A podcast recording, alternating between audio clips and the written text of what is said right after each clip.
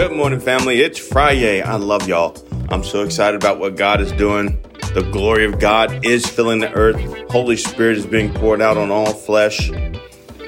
It's Freedom Fighting Friday.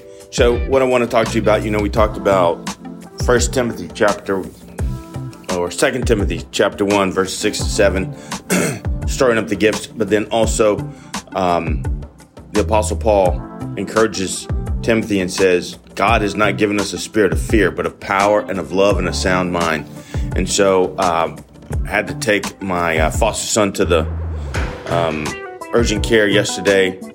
And we were there and we were waiting in line, and there was like a line of people coming because the enemy has been spreading this um, fear that the Delta variant um, is is sweeping the nation.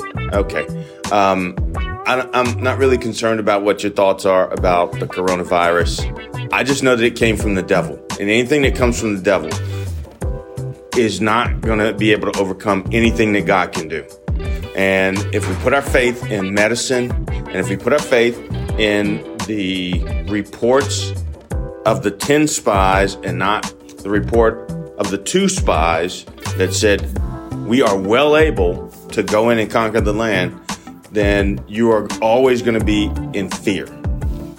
So I just want to encourage you today on Friday, on Freedom Fighting Friday, to just get God's word on the inside of you. Get Psalm 91 down on the inside of you. Get the word in you so that it will fight everything that the enemy brings against you to cause you to fear.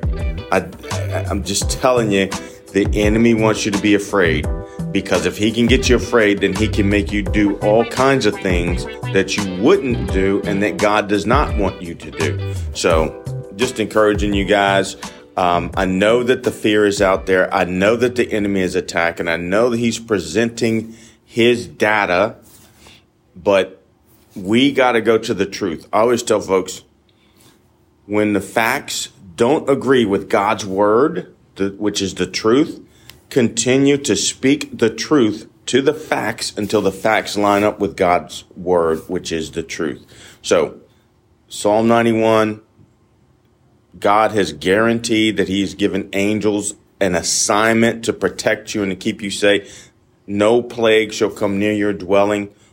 A thousand may fall at your right hand, 10,000 at your side, but no harm shall come near you.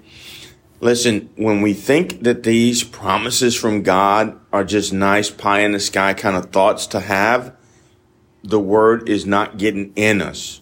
When you get this word in you and you believe that God has given, that there's actually, you know, 10, 20, 30, 100, 1,000 angels surrounding you with the direct purpose of obeying God in heaven that said, protect that person. When you get that revelation and understand you know, Elijah told his uh, servant, I'm going to pray that your eyes will be open. And when the eyes were open, there was thousands of chariots of fire surrounding the enemy that was coming to attack Elijah. So this is real. What God says is real. And the same thing about a thousand may fall at your right hand, 10,000 at your side. No harm shall come near you. This is real. And we got to get that because this is just going to continue to get worse. What the enemy is doing, God is stripping the enemy of his hold and grip on us and on everybody, really, because the glory of God is filling the earth.